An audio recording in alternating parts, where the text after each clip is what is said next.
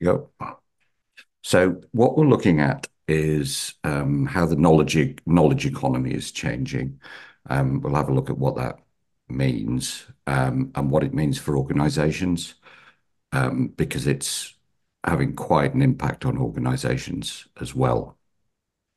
And as you can well imagine, AI figures quite heavily in all of this. So let's just have a quick look at what the kind of research definition anyway is of the knowledge economy.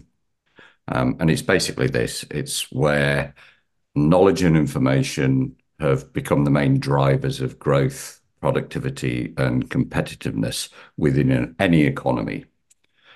So certain economies are still um, more into producing physical products, and other economies, whilst they're still producing physical products, the main thrust of that economy tends to be from knowledge and information. The use of knowledge and information could be for creating those products, could be for a whole range of other services and things like that.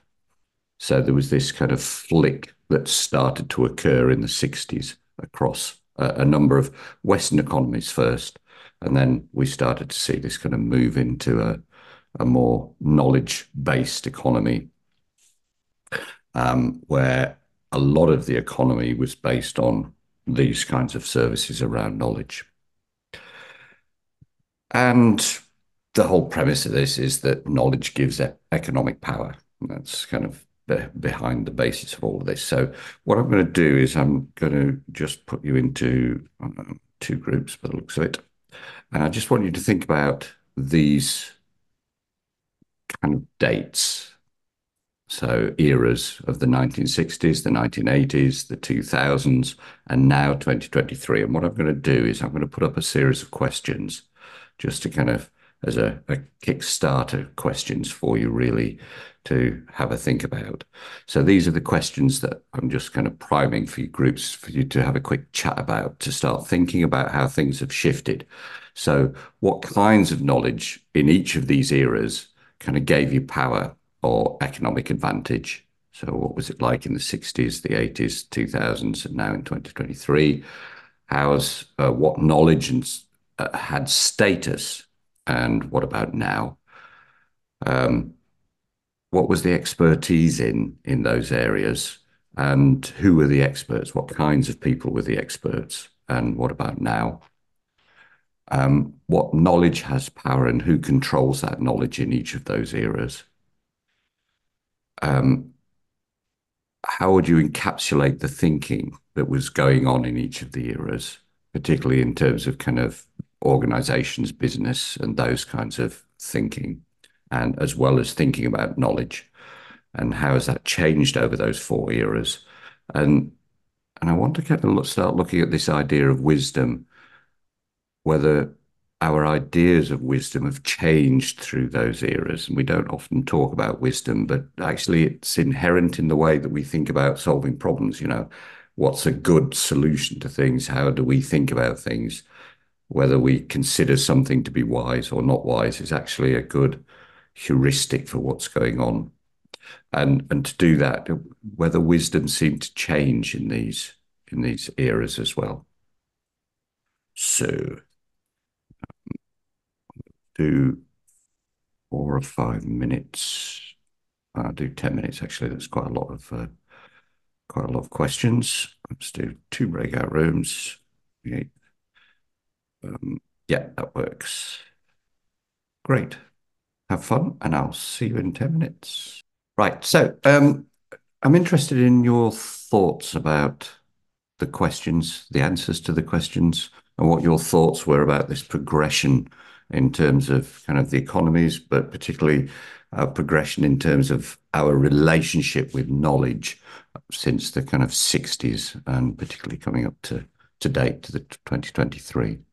So I will start with uh, certain points. So majorly this uh, knowledge economies will allow uh, generations to have access to the uh, cutting edge technologies uh, when we are comparing with the the current situations. Addition to that, the major uh, knowledge economy markets or countries majorly focus on the research and and and development.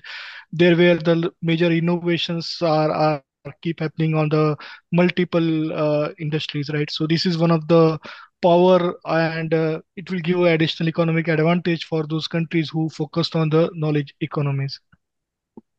Yeah, certainly the technologies, as we'll see in a minute, technology is one of the one of the drivers of the knowledge economy, and technology is what's happening is it's spreading faster across the entire globe, and therefore the centralization of and the power that's held by knowledge within certain nations is becoming less, I suppose, because it's more distributed across across the globe.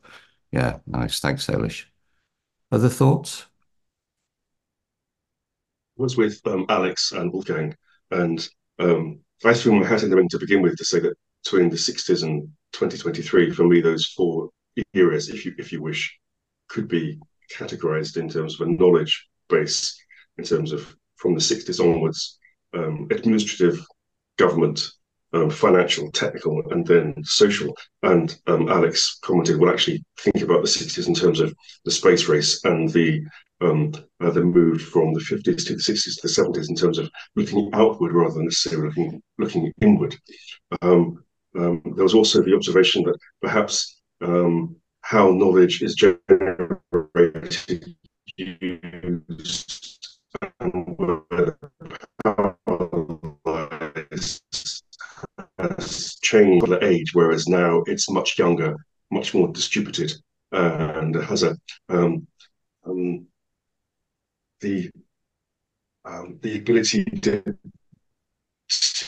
to distinguish between that which is good, bad, or indifferent, and all things point to us about um, critical thinking and and, and, and so um, and we were kind of um, in throes of discussing all of that when you pulled us apart, David.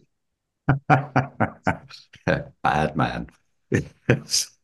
yeah, and, and actually that's a really important point about the the importance of things like critical thinking, the importance of things like wisdom are becoming more and more important as the technology is starting to bite and, and take more of a chunk of the processes that humans used to use and, and our ability to be able to operate with those technologies and think about them becomes really important. Brilliant. Thanks. Other thoughts? Well, one thing I would like to add is touching on um, the, the, point that Keith made. Um, you know, misinformation and disinformation are uh, also huge risks, but, but also manipulating technology for nefarious ends. You know, I mean, we've seen the whole Cambridge Analytica thing. You know how that organization managed to um, exploit technology in such a way as to influence uh, political outcomes. That's very new, I think, um, and you know, influencing political decision making and politics has, has always existed, um, but it was always largely embedded in rhetoric and, and speeches and soapboxes. But now we can affect a much wider range of people using technology and using largely automated systems to influence people's thinking. This is a huge danger for me because, you know, when I, even when I was still at school, which is not that long ago, you know, when you read a book, books and text and words in textbooks were highly trustworthy. Mm. Now, when you read text online, as Keith mentioned, and also Wolfgang a little bit indirectly, is that you know we now have to be much more critical of what we read because we can't just accept its truthfulness. You know, now we always have to read text online with you know a huge pinch of salt, and and, and this for me is um, yeah. And we talked talked about wisdom a little bit as well. So when, when Keith was talking about wisdom, I was thinking of the DIKW, the triangle, this quite famous model, data, information, um, knowledge, and wisdom. Um, that thought, and then yeah, we were ripped apart. But yeah, for me, it's the it's the risk around um, influencing thinking and perception and how technology can do that on a wide scale. Yes, yeah, and and therefore the importance of education for human beings, eh, particularly in terms of ethics, morals, wisdom, um, but but also critical thinking as well. So it's they're becoming more and more important from an educational point of view, and the ability to be able to kind of critically reason about things and have an idea about this idea about wisdom. You know, what is it? What's, you know, how do we kind of move towards it?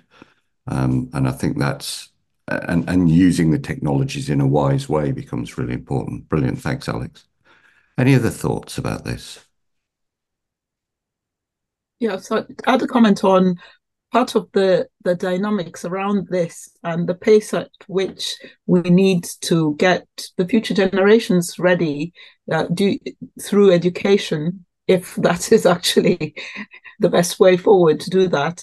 And and usually finding that the pace at which um, the educational system runs alongside all the change in technology and where the world needs to go are not at pace. They tend to be um, some of the education or where we're training people for future work um, is behind. Sometimes mm. it lags behind, and especially with the knowledge economy. Um, I was thinking particularly about narrowing down to the UK, where a lot of the drivers uh, seem to somehow and forgetting about manufacturing in a sense, and then suddenly finding that this is unreasonable to expect people to be driven to universities and to end up in a lot of debt rather than meaningful work, and then the apprenticeship element, which brings the practical element of work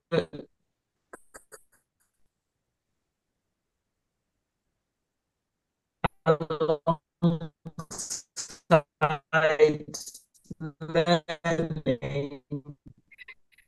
and just questions. And and i do support uh, alice also in this in this particular point what she mentioned because if you look at the uh, certain markets like uh, india right highly populated market whereas the most of the percentage of the population is a younger generations or a youth uh, but apparently, when they are passing out from the university, they have the desired, you can say, a qualification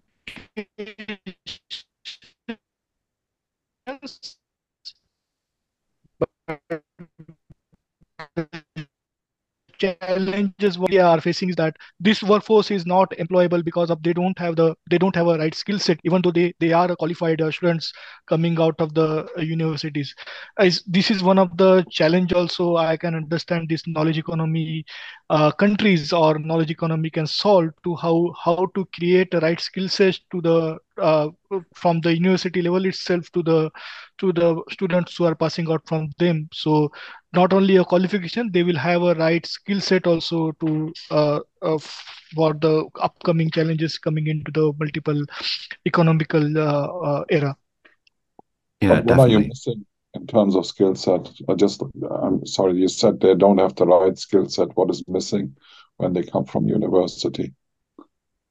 Yeah for example let's say uh, in most of the in population in India, right, they are majorly thinking about getting the right grade uh, when they are appearing for uh, university examinations, right? Or so they get the right grade in terms of uh, grading system, but when it comes to the employable, right, uh, employable skill set, uh, many of the uh, you know industry players are expecting those are the skill set the student doesn't have it and that was the reason the country like India is facing the major challenge. Even the the uh, you can say higher number of the population is uh, falling under the youth, but still those youths are not uh, employable because they never able to get the right skill set because universities I never change their pattern of education to provide them a right skill set along with the along with the qualification. So that was the major challenges uh, Indian universities or Indian youth is going through,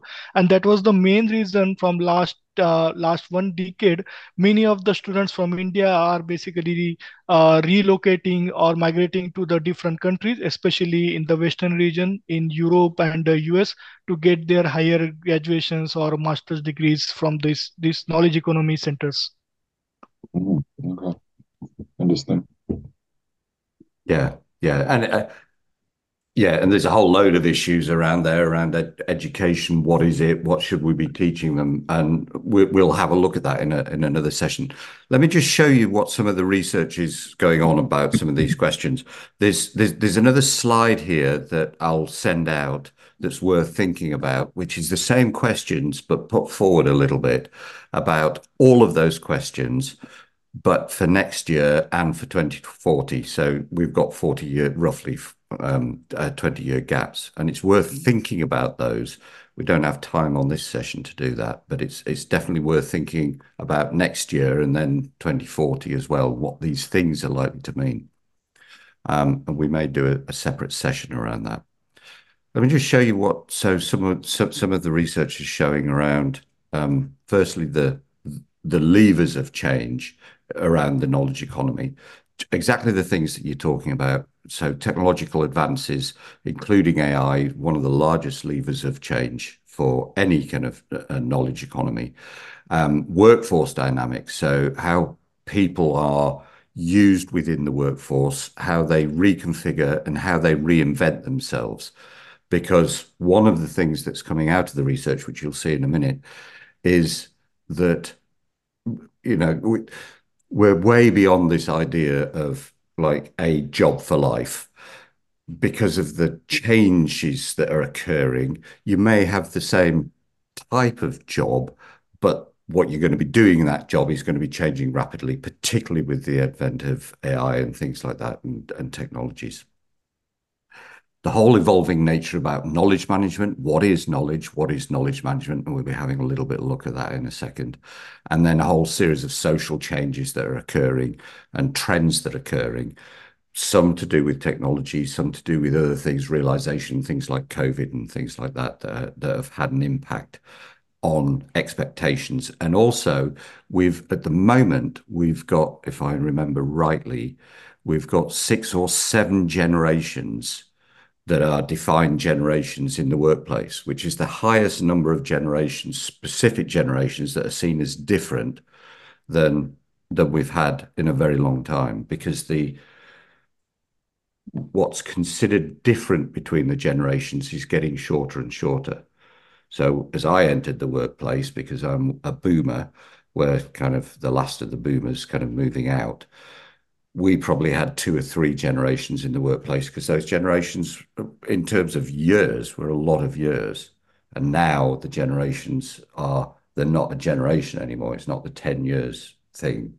It's getting smaller because of the changes that are occurring. Some of that is to do with social change, some of it's to do with technology and a whole series of other things as well, which I won't get into the anthropology of that. Now, the research is showing, so there's this study that um, I sent out last week uh, as part of the uh, the review. Um, started to have a look at what the major changes in the knowledge economy are. And basically what they're finding is this. There's a whole load of economic and knowledge uncertainty. So which knowledge is good knowledge, which is useful knowledge, that's shifting very, uh, very quickly. Um, the pace of change in the workforce is picking up, again, largely technologically driven, but also socially driven. There's a significant shift in the dynamics between employees and employers. Employees are not accepting what, certainly when I joined the workforce, we would accept. Um, and then things like COVID has shifted the expectations of the workforce significantly in many countries. The ability to be able to work from anywhere, global working, the gig economy, and things like that. And there's there was a really interesting paper, and we're doing a research briefing around around this, how the relationship between management and employees is changing rapidly at the moment. There's a shift towards uh, the need for niche talent and what was previously core knowledge workers. Many of those are disappearing almost overnight because of AI. There's a greater emphasis on cultures of agility, flexibility, and responsiveness, and we'll have a look at this in a second, and, how this plays out within organizations' responses. Employees' expectations are changing, not just of managers and organizations, but work, the kinds of work that they're prepared to engage in, and what they want their lives to be like. Talent is now global, so organizations can go anywhere for talent, and that talent doesn't need to move anymore. So sometimes it will, and sometimes it won't. There are huge diversity issues ongoing because of the globalization of talent and the, the whole issue around DEI, diversity, equity, and inclusion have become massive. And how organizations are getting people to work together. And this whole idea, we're doing a whole series on this at the moment around what too little diversity looks like within the workplace and the effect of that within an, an organization, what a sensible amount of diversity looks like, what too much diversity looks like. And to frame that, if you've got uh, too much diversity, just means that people can't talk to each other.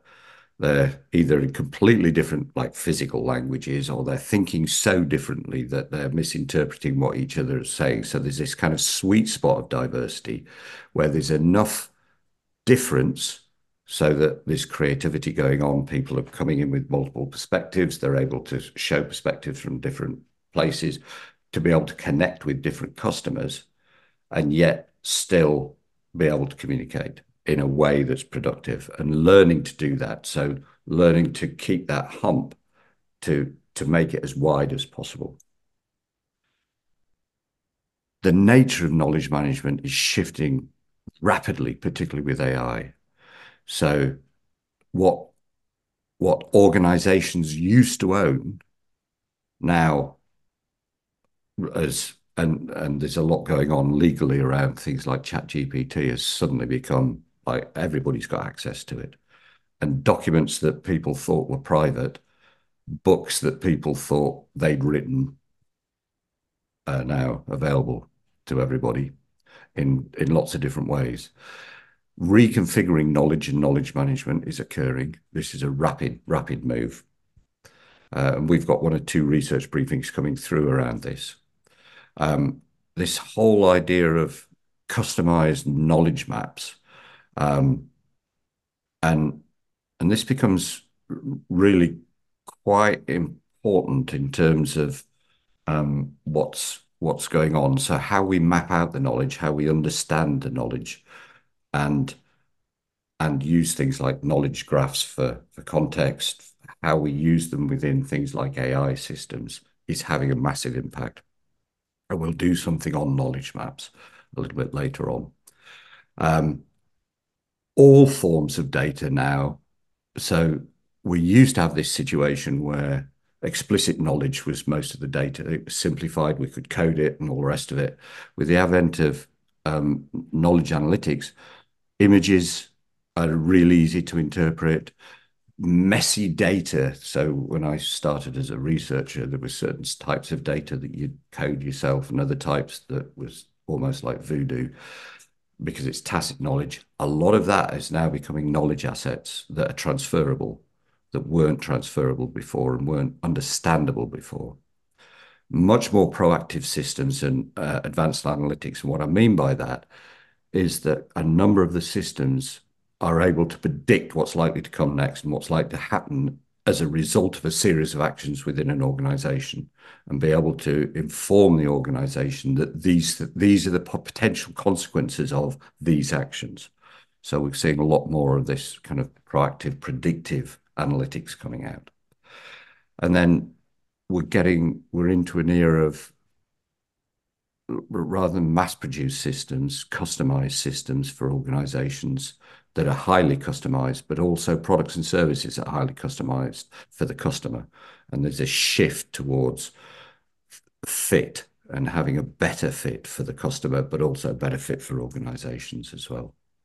And they're the main shifts that are coming across. Now, there's there's a series there's a lot of discussion in the space around what are the main knowledge trends that are going on at the moment, the technologies that sit behind them. And there are 10 really and and I'm I'm just preparing a handout to explain all of these and how they impact knowledge economies, but also how they impact things like knowledge management as well. And I'll send that out uh, this weekend. So these are the 10 AI-generated knowledge, digital system competencies as the knowledge trends, blockchain, open innovation. What open innovation is the ability to be able to see what's going on in other organizations, in other markets, and bring that in rather than only having the only invented here kind of mindset. Information cloud technology is really starting to come into its own and start to drive. And we'll see this right at the end as well with 5G. Cybersecurity and how we secure knowledge as well, not just secure systems. This this whole thing with generative AI has really kind of put the cat amongst the pigeons in terms of how do organizations hide knowledge? How do they protect their their uh, competitive advantage? Because suddenly everybody could see stuff that they didn't think that they could could be seeing. Knowledge analytics, and again with the predictive knowledge analytics, robotics, quantum computing, Um, and there's some really interesting stuff coming out in there. I won't dwell on it here, but I'll send a handout that explains all of this. And then finally, these ideas of 5G knowledge networks. Now, what they're doing is they're enabling large amounts of data to be used all at the same time. So there's like massive amounts of data sitting in these networks that can just be moved and analyzed. And some of them are being analyzed within systems without people even knowing that that's what's going on. Alex. Yeah, I just wanted to make a quick point, actually, because this list, it's really interesting, but there seems to be one thing that's missing for me, and that is the shift in power arising out of knowledge. I don't know if that is more of an effect of these trends or an outcome of these trends, perhaps. But hmm. you touched on it a very little bit when you talked about uh, on the previous slide. Uh, I think it was one of the first points you made. Hmm. Um, but I just feel that maybe the shift in political power, perhaps, but also this employee-employer relationship, there's a shift in power there. Um, but also in society as well, as people become more informed and more aware, um, hmm. it's more difficult to, you know, for lack of a better term, control the masses. I think that's maybe an element that you know might be missing, but it could be an outcome rather than a trend or um, a factor here. Yeah, I think so. Yeah, this this this list, so I haven't generated this, but this list is I've put the link in there. So it's come from um, a series of websites that are in the technology and knowledge arena. So that's where they were thinking rather than the social consequences of it. But I agree with you entirely. There's a massive shift in power, which then comes back to the whole thing about critical thinking, wisdom, things like that as well. Yeah, nice. Thanks, Alex. Oops. So um, I just want to just end on this. Um, so these were the main findings of a study looking at um, the shift in Uh, the knowledge economy, and what that means for organizations and how organizations are responding and what's useful for organizations. And it came out with some some really interesting findings. So the first thing that it did was it said, "Look, there's there's two main sets of capabilities that organizations can have that really help them respond to this rapid change that's going on. There are relational capabilities and dynamics." So I'll just explain what they are. So relational um, capabilities are these: the ability to be able to basically effectively manage and cultivate relationships within the network. So not just within an organization, but within their network. So that capability to be able to reach out, talk to other people, understand what's going on across a network, and particularly with strategic partners. And we'll come back to this idea of strategic partners because they play a really important role in the development of responses to um, how the knowledge economy is changing.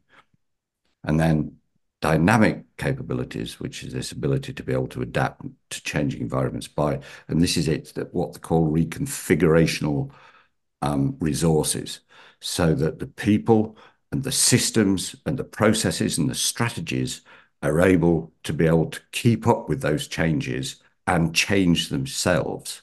And that becomes really important in this process so that we've got these dynamic and relational, and these two go together really strongly, and this is what this study is showing, and there's a number of other studies showing very, very similar things, that organizations need to get their head into this idea of the dynamic capabilities and spend effort on the relational ones. So what this study was finding was, firstly, organizations really need to develop, think about, and focus on developing dynamic capabilities.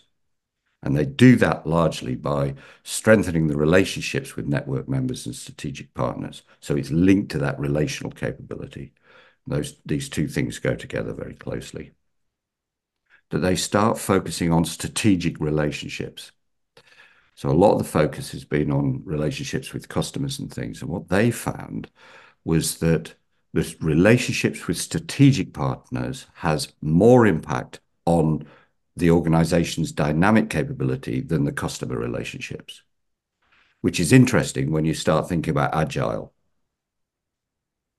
because agile is quite often driven by the customer. And what they're saying is, yeah, that's fine. They're not saying don't do it. They're just saying, actually, you're going to get more bang for your buck in terms of creating a more dynamic organization by forging stronger relationships or strong relationships with your network and the strategic partners. But the customer relationships are also really important, as you'll see coming out here. So they found that that has a bigger effect on developing dynamic capabilities. The third one is that centralized and formalized organizational structures tend to hold that process back. It's slower. Uh, it's harder for an organization to be able to move quickly. And so basically what they're finding is more decentralized and greater flexible, flexible flexibility within the organization tends to enhance knowledge exchange and creativity and tends to foster dynamic capability development. And it's how do you do that in organizations? And there's this paradox. In fact, we we've got a research briefing. I think we've just sent it out or about to send it out. I know we're about to send it out in the next review on Friday. That was looking at this, what's known as the organizational paradox.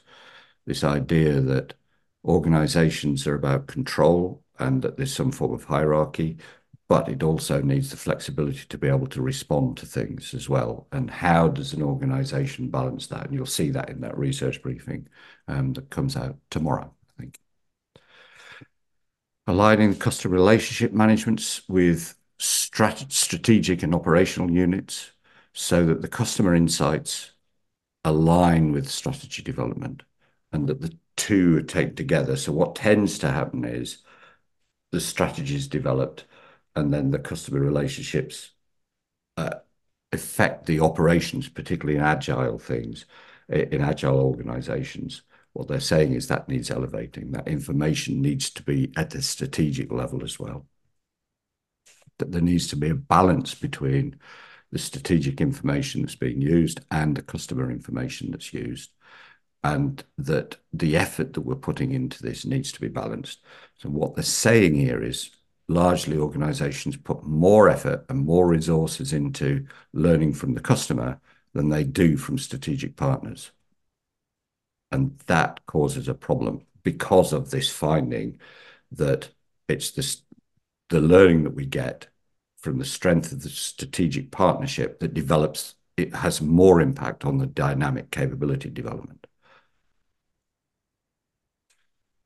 That this has now become critical for organizations developing a learning orientation across the organization. So people are keyed into learning rather than knowing. There's a difference. Because once we know something if the orientations because if we get status from knowing I know stuff, this whole idea of knowledge now being distributed. And there's a really interesting study that's just been published looking at who, what impact AI has on workers' capabilities. And they found that AI has a larger impact on low grade, less capable individuals than the more capable individuals it's it's becoming a level playing field because of AI. So the the less capable ones are, producing just as much as the more capable ones now, largely as long as they're using AI correctly. Yeah, Keith. Just on that point, David, um, nice, yeah, just on that point,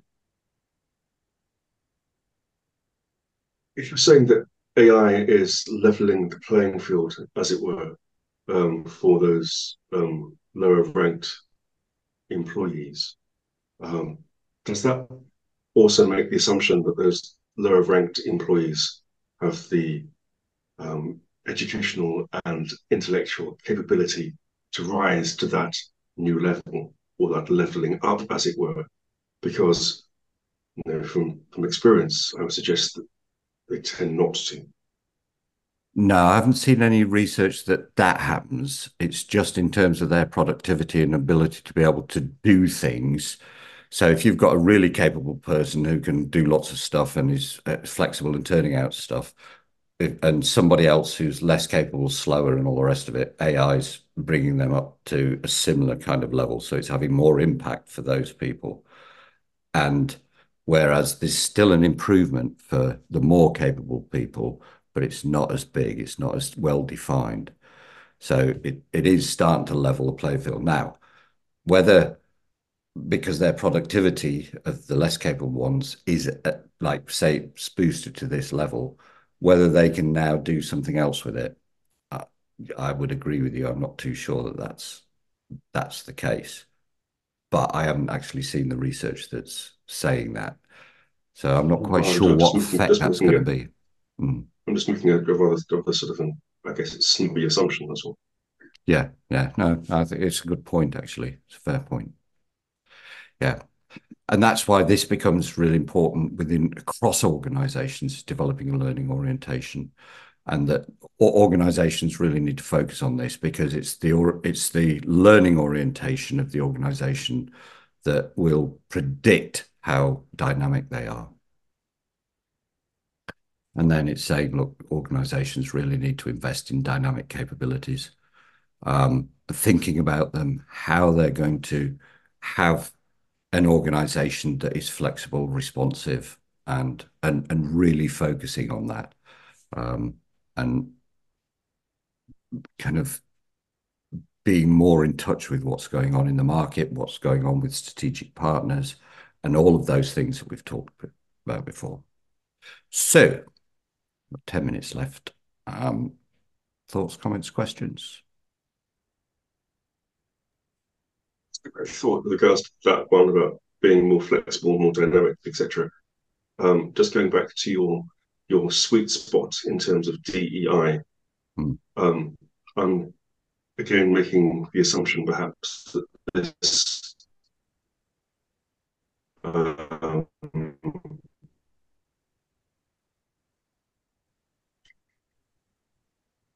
is super this super capability, this is affected by the extent to which that sweet spot of DI exists within the organization. Because if you have a, dare I say, a, a white male um, class located business that has whatever this this requirement for um, um, being super flexible, super dynamic, it becomes particularly difficult, and then that business becomes less competitive than others who may not be of of of that um, culture of the, of the, of that type, as it were, that description.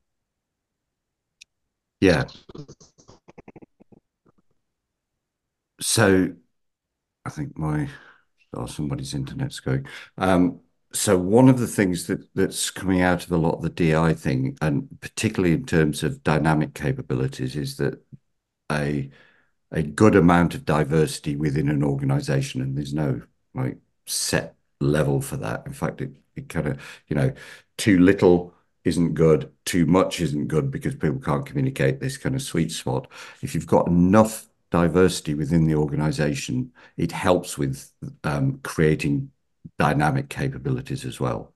And they're tying in diversity with dynamic capability development as well because you've got different minds thinking differently, responding differently, and you've got more choices, I suppose.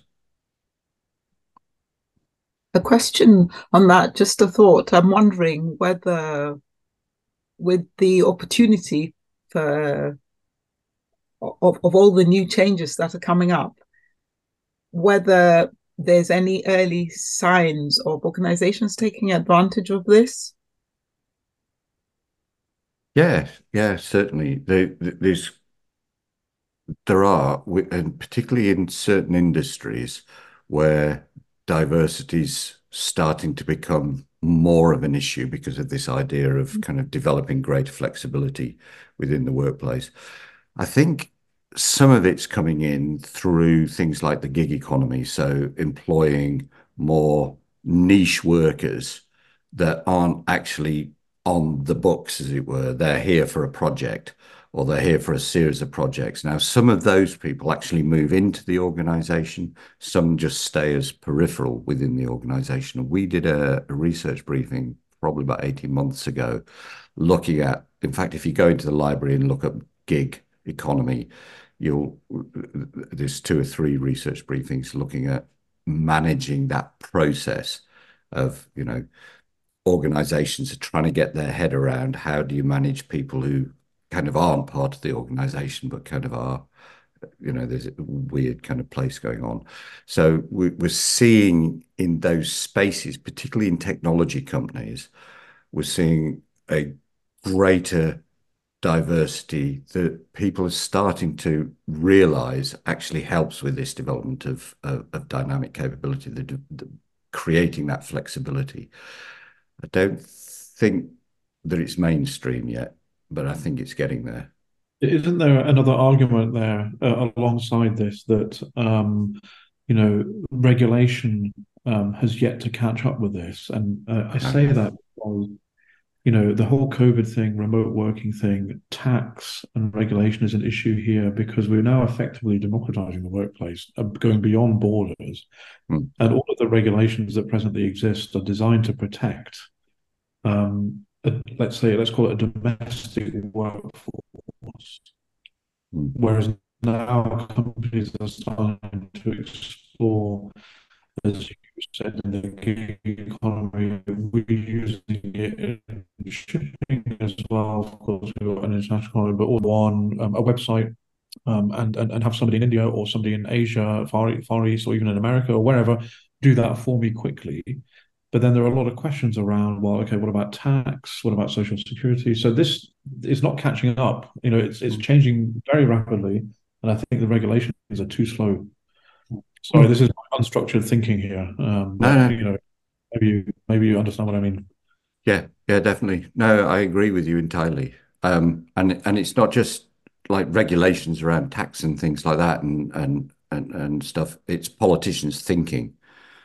It's mm-hmm. like woeful, you know. And you look at some of the um, some of the questioning that's been around, you know, in in the America and things of of people like Mark Zuckerberg and you know the questions that they're asking and you go you know you you clearly don't understand the technology you don't understand what it's doing you don't understand what the consequences of this are and yet you're making decisions and you know yeah I, th I think there's a big issue here and and a lot of this that we're talking about about keeping up I think politics particularly nation states, political, legislative um, structures really need to sort themselves out because they're way, way behind. Because some countries seem to be quite far ahead. Like Estonia, for example, I think is one country, and I believe also the United Arab Emirates have got nomad visas. I think is what mm. they hmm. call them, mad work. Yep. You know, where you can actually go there to, you know, one country, mm. let's say, work there remotely out, completely outside of the economic sphere, but contributing to the local economy because obviously you're spending your yep. money, but you're earning it outside of the economy. Yeah. So, yeah. yeah, yeah, lots of COVID COVID really changed the changed the situations because uh, if you look at the market like a UAE market means country like a UAE is purely a expat market, right? So around ninety percent of the population is are expats in the UAE, right?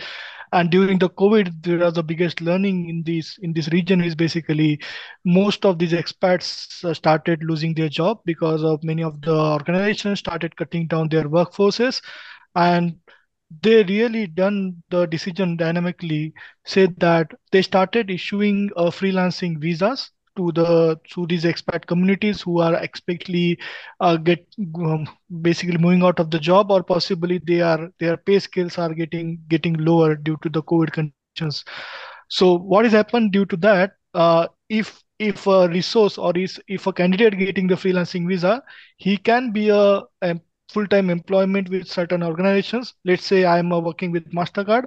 I can work with mastercard but i can also get a noc from my existing employer and i can start doing my freelancing work also right? So in future what what many of the organizations in uae are doing they are majorly focusing on a contractual role. Like take an example of uh, people like me who are having around uh, 20 plus years of experience they think that utilizing us in uh, uh, project specific uh, work rather than full-time employers employees these are kind of focuses getting changed within the within the organizations. And that's how the uh, the regulators also understand that. And they started allowing uh, uh, they started allowing this expat to get this freelancing visa or you can say golden visa so they can work in different organization at the same set and uh, because of the uh, because of their age and they don't want to impact directly onto their economy so they don't want to leave this leave these skills also out of their country. Mm. yeah exactly. And and there's a lot. So actually there's a lot of countries with nomad visas places like portugal caught on. There's quite a few um, european countries um, quite a lot of Asian countries as well. So if you explore most of them, they'll have a fast track um, entrepreneurial visa just for kind of two, three years so that you can go and live somewhere. You're in, you know, your your money's being spent in the local economy, just as you say. You may not be paying taxes there, but and and that helps. And there's a lot of people um, using that. And um, myself and my partner was talking about that two days ago, thinking that we might just do that next year, the year after, and do a bit of traveling. So because both of us, everything can be done. Right, that's brilliant. Nine o'clock. Um, I hope this has been useful. I think the only thing to say is um, Happy New Year for 2024. I hope it's everything that you would want of it. And uh, thank you very much. Thank you. Happy New Year. Take care, everyone. Thank you. Happy New Year. Happy New Year. Yeah. Take care, Yeah, guys. Lovely to meet everyone. Thank you. Thanks, Salish. Okay. Bye. Take care. Bye. Uh,